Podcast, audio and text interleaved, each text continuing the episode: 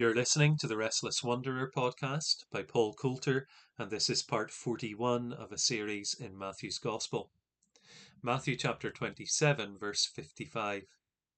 There were also many women there looking on from a distance who had followed Jesus from Galilee, ministering to him, among whom were Mary Magdalene and Mary, the mother of James and Joseph, and the mother of the sons of Zebedee. We'll pause there at verse 56.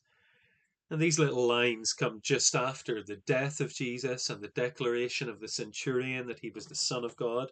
In the last episode, we saw how the chief priests had concluded that Jesus was bad, how Pilate thought he was mad not to defend himself, but how the centurion, looking with fresh eyes, could see that Jesus was the Son of God.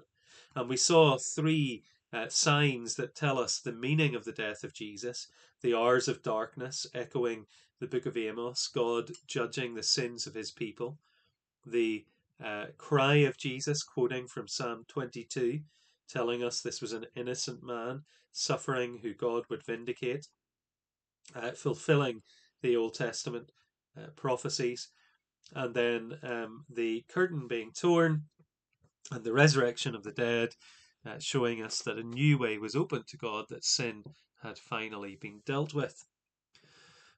But then we have this reference to the, the women who had accompanied Jesus, and it's quite beautiful that Matthew pauses to mention them.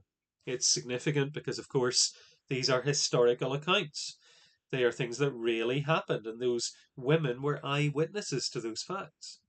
But also, it's beautiful to read how these women had ministered to Jesus. Now, it is true that Jesus appointed only men as his apostles. He chose 12 men to be his apostles.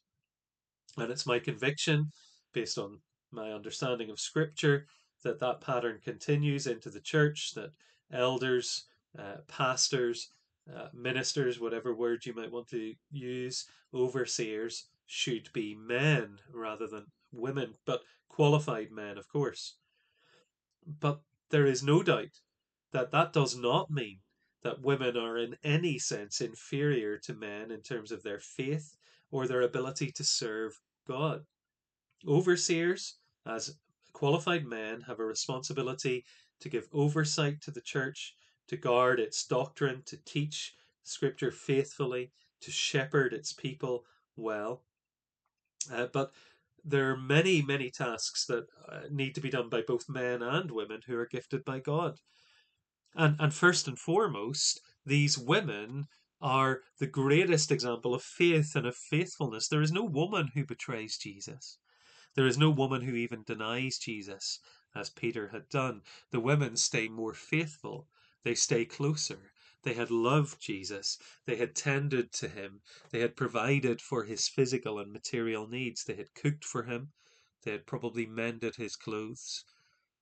These women loved him dearly. Mary Magdalene, who had been delivered by Jesus from seven demons, according to Luke chapter 8 and Mark 16. Jesus had delivered her in a, a glorious way. And along with that, Mary Magdalene, and it is a little confusing because there's lots of Marys.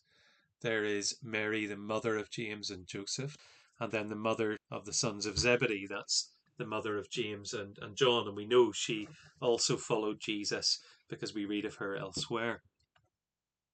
So these three women are named, and uh, they're not the only women because it says they were among the women who were there, but they are, are singled out.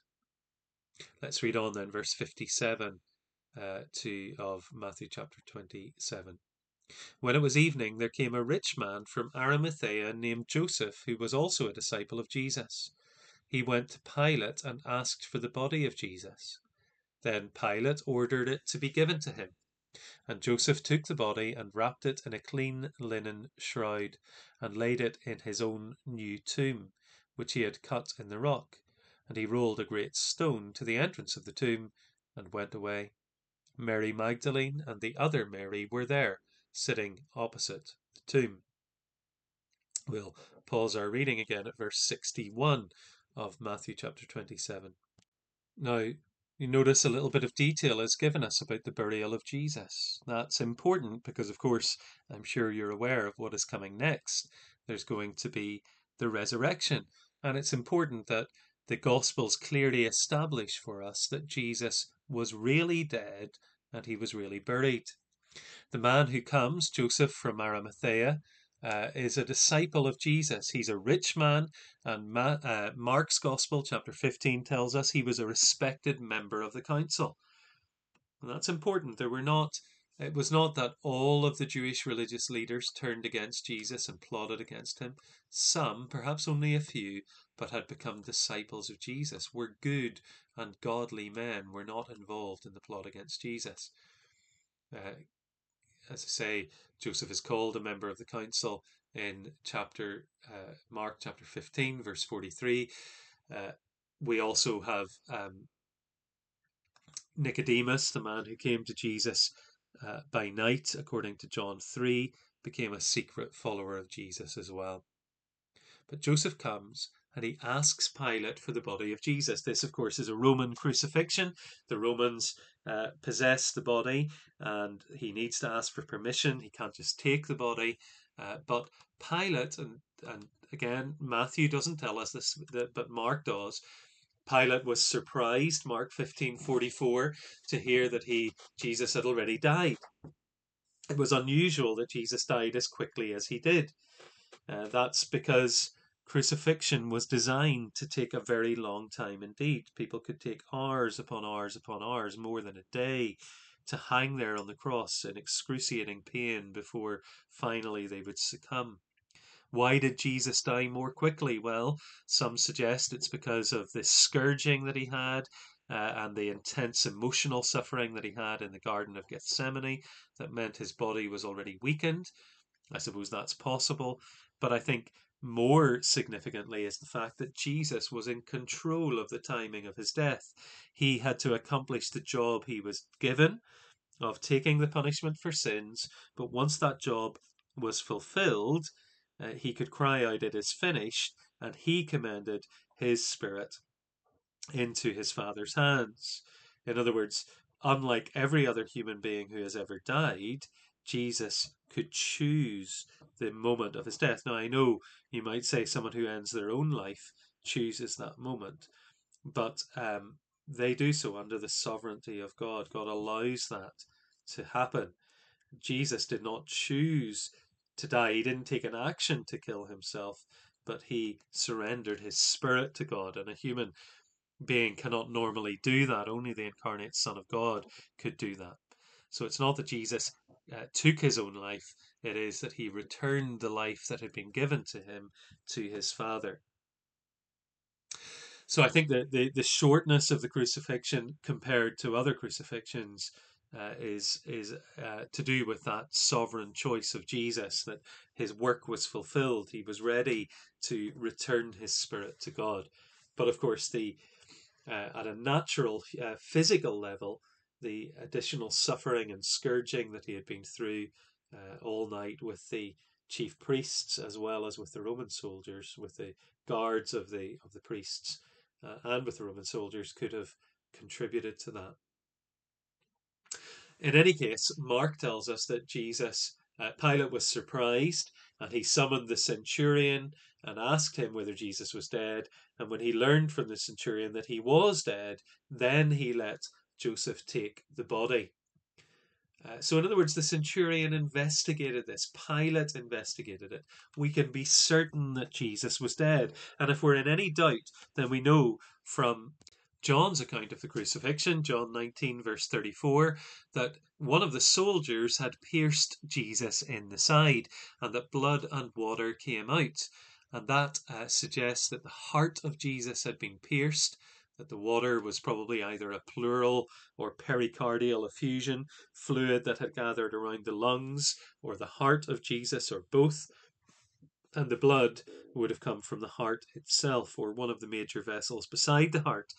Uh, people who have been um, already in the condition that Jesus was in, who have their heart, uh, their side pierced in that way, do not recover. That happened after Jesus had already died according to John uh, John's Gospel, but it was uh, done, I suppose, by the soldier, presumably to ensure that Jesus really was dead, and it must have been part of the reason why the centurion was certain that this man really was dead.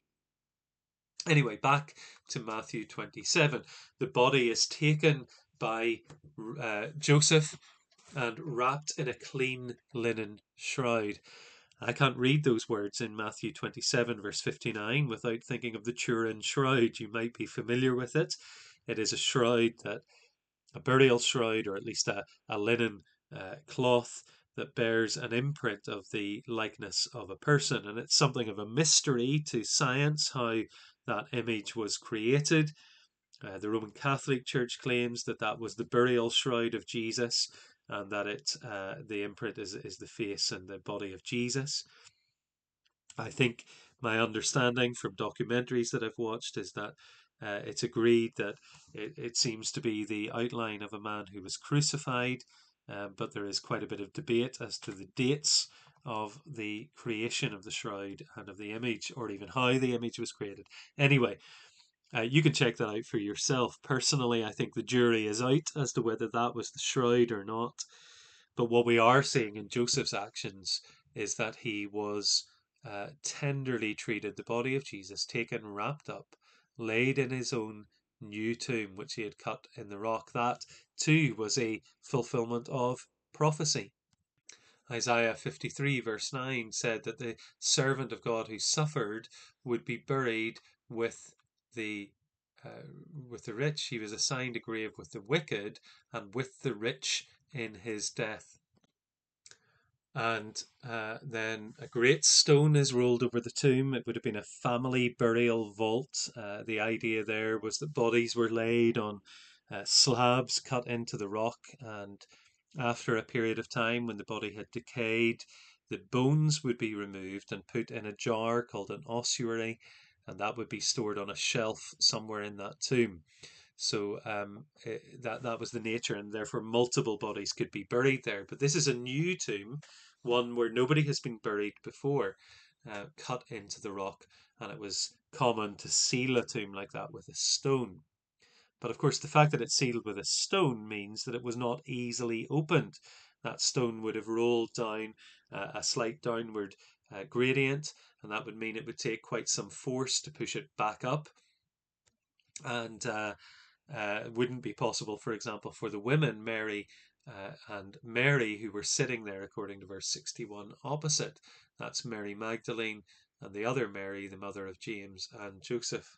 But these two women were there, they saw the tomb, they knew where it was. That's also significant because they will be witnesses of the resurrection. Let's uh,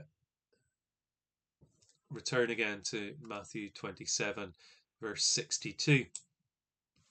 The next day, that is, after the day of preparation, the chief priests and the Pharisees gathered before Pilate and said, Sir, we remember how that impostor said, while he was still alive, after three days I will rise.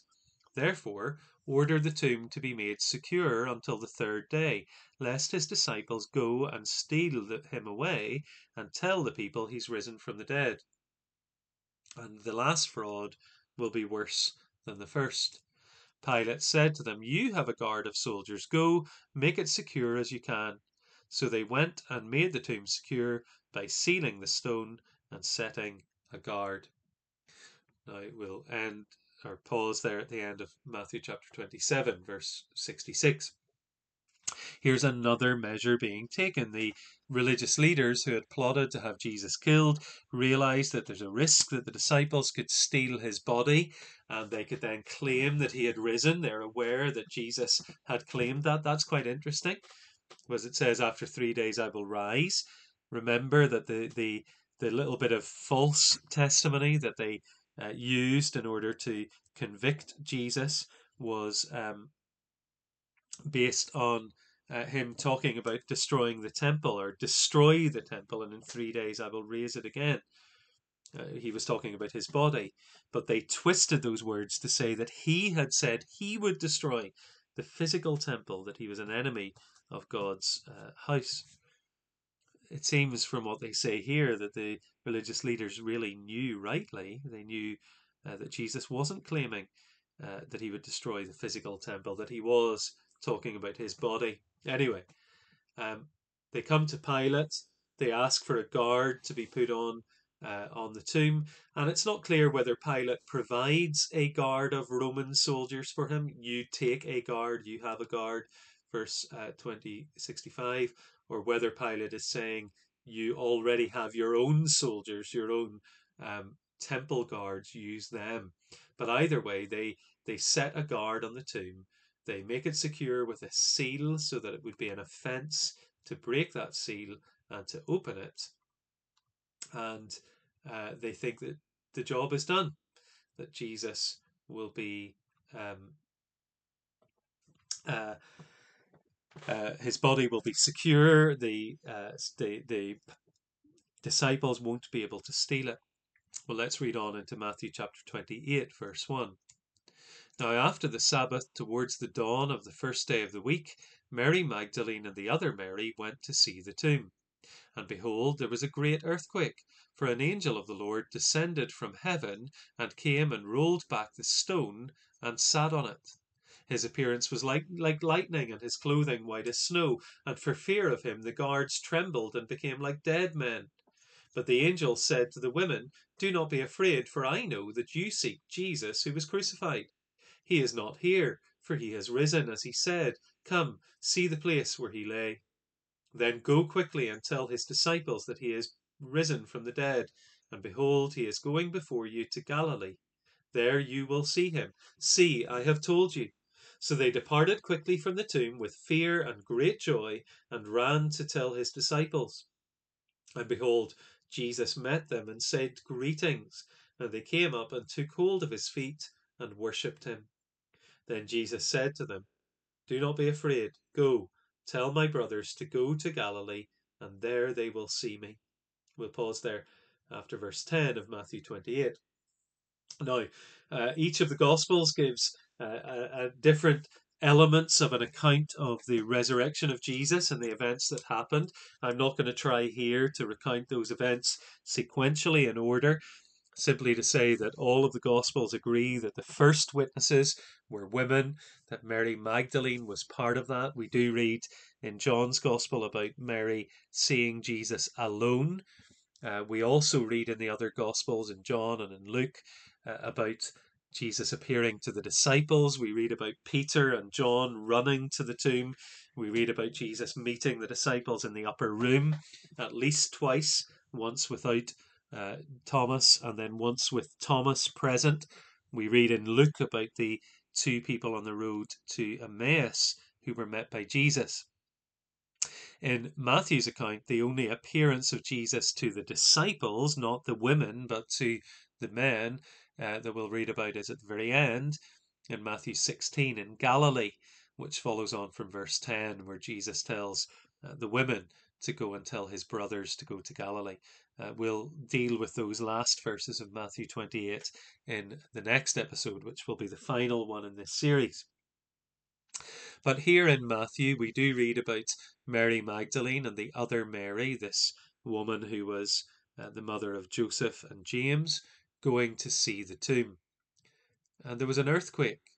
The angel of the Lord came down. This is a dramatic event. This angel was like lightning, his clothes white as snow. There was no doubt that this was a messenger from God. They are afraid. The guards, rather, are afraid. They tremble and they fall faint uh, like dead men, uh, either just fainting or, or perhaps uh, more, even in a, a temporary coma. Now, that presumably happened before the women arrived. It's possible even that the guards had got up and left before the women arrived. Uh, but when to the women, when the women do arrive, they meet with the angel, and the angel tells them not to be afraid. Uh, that they he knows they are seeking Jesus, that Jesus isn't there, he's risen as he said, and invites them to see where he lay. Notice that as well. This is not sort of a, a trick uh, put on by somebody who, who doesn't want them to check out the details. He says, "But come and see where he lay." We read uh, in the other Gospels that when, when Peter and John got there, they saw the, the, the grave clothes folded, including the headcloth folded, but the grave clothes were there where the body had been. So we have these eyewitness details. The angel tells them to go and tell the disciples that he's risen and that he's going before them to Galilee. But as they are going with fear and joy, I love that. When you encounter God in a in a dramatic way or a messenger of God and a truth of the gospel like this resurrection truth, there is a mixture of fear and joy all wrapped up together. They run to tell the disciples, but on their way, Jesus meets them and says greetings. They take hold of his feet and they worship him. Notice that as well. This is also there in John's Gospel when Thomas sees Jesus risen. He says, My Lord and my God. And Jesus there receives Thomas's worship and, in fact, commends him for saying it and says that others will believe in him without seeing him. Here, the women worship Jesus and Jesus receives it. He says, Don't be afraid. He doesn't say, Stop worshipping me. He accepts their worship because he is the one who is worthy of worship. Now, no one is worthy of worship according to the scriptures other than God. So Jesus is accepting the worship that is due to God. And uh, the Jesus, just as the angel had said, tells them to go and tell the disciples, his brothers, to go to Galilee. And as I said, we'll see that encounter in Galilee in uh, verses 16 to 20 in the next episode. But let's finish uh, the, the, or read on rather in Matthew 28 11 to 15. While they were going, behold, some of the guard went into the city and told the chief priests all that had taken place. And when they had assembled with the elders and taken counsel, they gave a sufficient sum of money to the soldiers, and said, Tell people, his disciples came by night and stole him away while we were asleep. And if this comes to the governor's ears, we will satisfy him and keep you out of trouble. So they took the money and did as they were directed. And this story has been spread among the Jews to this day. We'll end our reading at verse 15 of Matthew 28. Jesus has risen. He has appeared to the women. He will appear to the disciples. But what about the guard? Well, some of the guard went into the city and they told the chief priests what had happened. What did they remember? Well, certainly they must have told them that the body had gone. Did they remember the earthquake? Did they uh, remember seeing the angels? Perhaps perhaps not in their fear and in their shock, or perhaps they interpreted those events somehow differently and didn't think they had seen an angel. It doesn't say that they said they had seen an angel, but whatever they said, uh, the chief priests, the elders, are determined to uh, come up with an alternative story. And so they bribe the gold soldiers and tell them to tell lies to say that the disciples stole the body. And they say they will deal with Pilate if Pilate hears about him. And so that's exactly what those guards did. They spread the lie amongst the Jews that Jesus' body had been stolen by the disciples. The very thing that the uh, chief priests had asked for the guard in chapter 27 to prevent. So uh, they came up with this idea maybe the disciples might steal his body, and then when the body disappears, they spread the lie that that is what had happened, despite having tried to prevent that happening by putting the guard and the seal in place. So, what are we to make of all of this? Well, the evidence is clear. Jesus truly died. Jesus was truly buried. The tomb was empty. The disciples claimed that an angel and then Jesus himself had appeared to them to say that Jesus was risen. Jesus had foretold that he would rise again. Are we to believe this? Well, I think we can. I think we can because the historic evidence is quite strong. There certainly was an empty tomb. There certainly was a body disappeared. We only have two possible explanations presented to us one, that the body was stolen by his disciples, the other, that he rose again. Which of those fits the evidence? Not just, even if we were to discount the Gospels uh, and their claim that Jesus was raised, uh, what, which should we believe? Well, what did the disciples have to gain by stealing the body? if they stole the body, they knew that Jesus wasn't really alive, that he hadn't risen from the dead. And if that's true, why were those disciples willing to die for Jesus themselves? Most of those disciples ended up being martyred, dying for their faith in Jesus and their testimony to Jesus. And yet, Jesus is. And yet, if they believe Jesus was actually dead, why would they possibly do that? No, I think we have to take seriously that the disciples genuinely believed that Jesus was risen. That's what they testified to, and that is the only thing that can explain the change in them. Back in the previous chapter, we saw that it was the women who stuck closer. Peter denied Jesus, the other disciples fled. What is it that then turned them into people who were courageous enough to testify to Jesus, to stand in front of the very men, according to the book of Acts, who had plotted to have Jesus killed, to risk their own lives to testify that Jesus was alive. The only thing that can explain that is the only other explanation before us for the empty tomb, which is that Jesus truly rose again.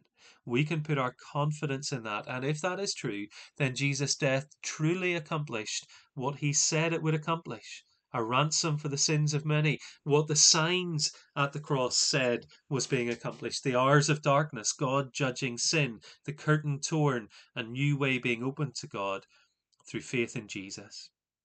It is finished, Jesus cried, and it was truly finished. His work of dealing with sin.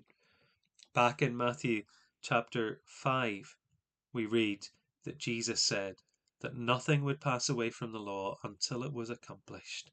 Here was Jesus accomplishing forgiveness for sins by taking the punishment for sins upon himself. His resurrection proves it.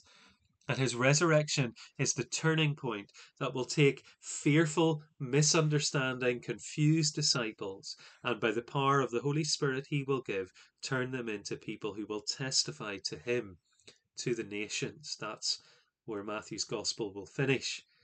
And we'll come to that in the next episode, the final one in this series. But what about you? Have you put your faith in Jesus as Saviour? Have you trusted in the living Jesus as your Lord? Are you giving your life to Him? Are you living for Him? Will you bow down like those women and worship at His feet?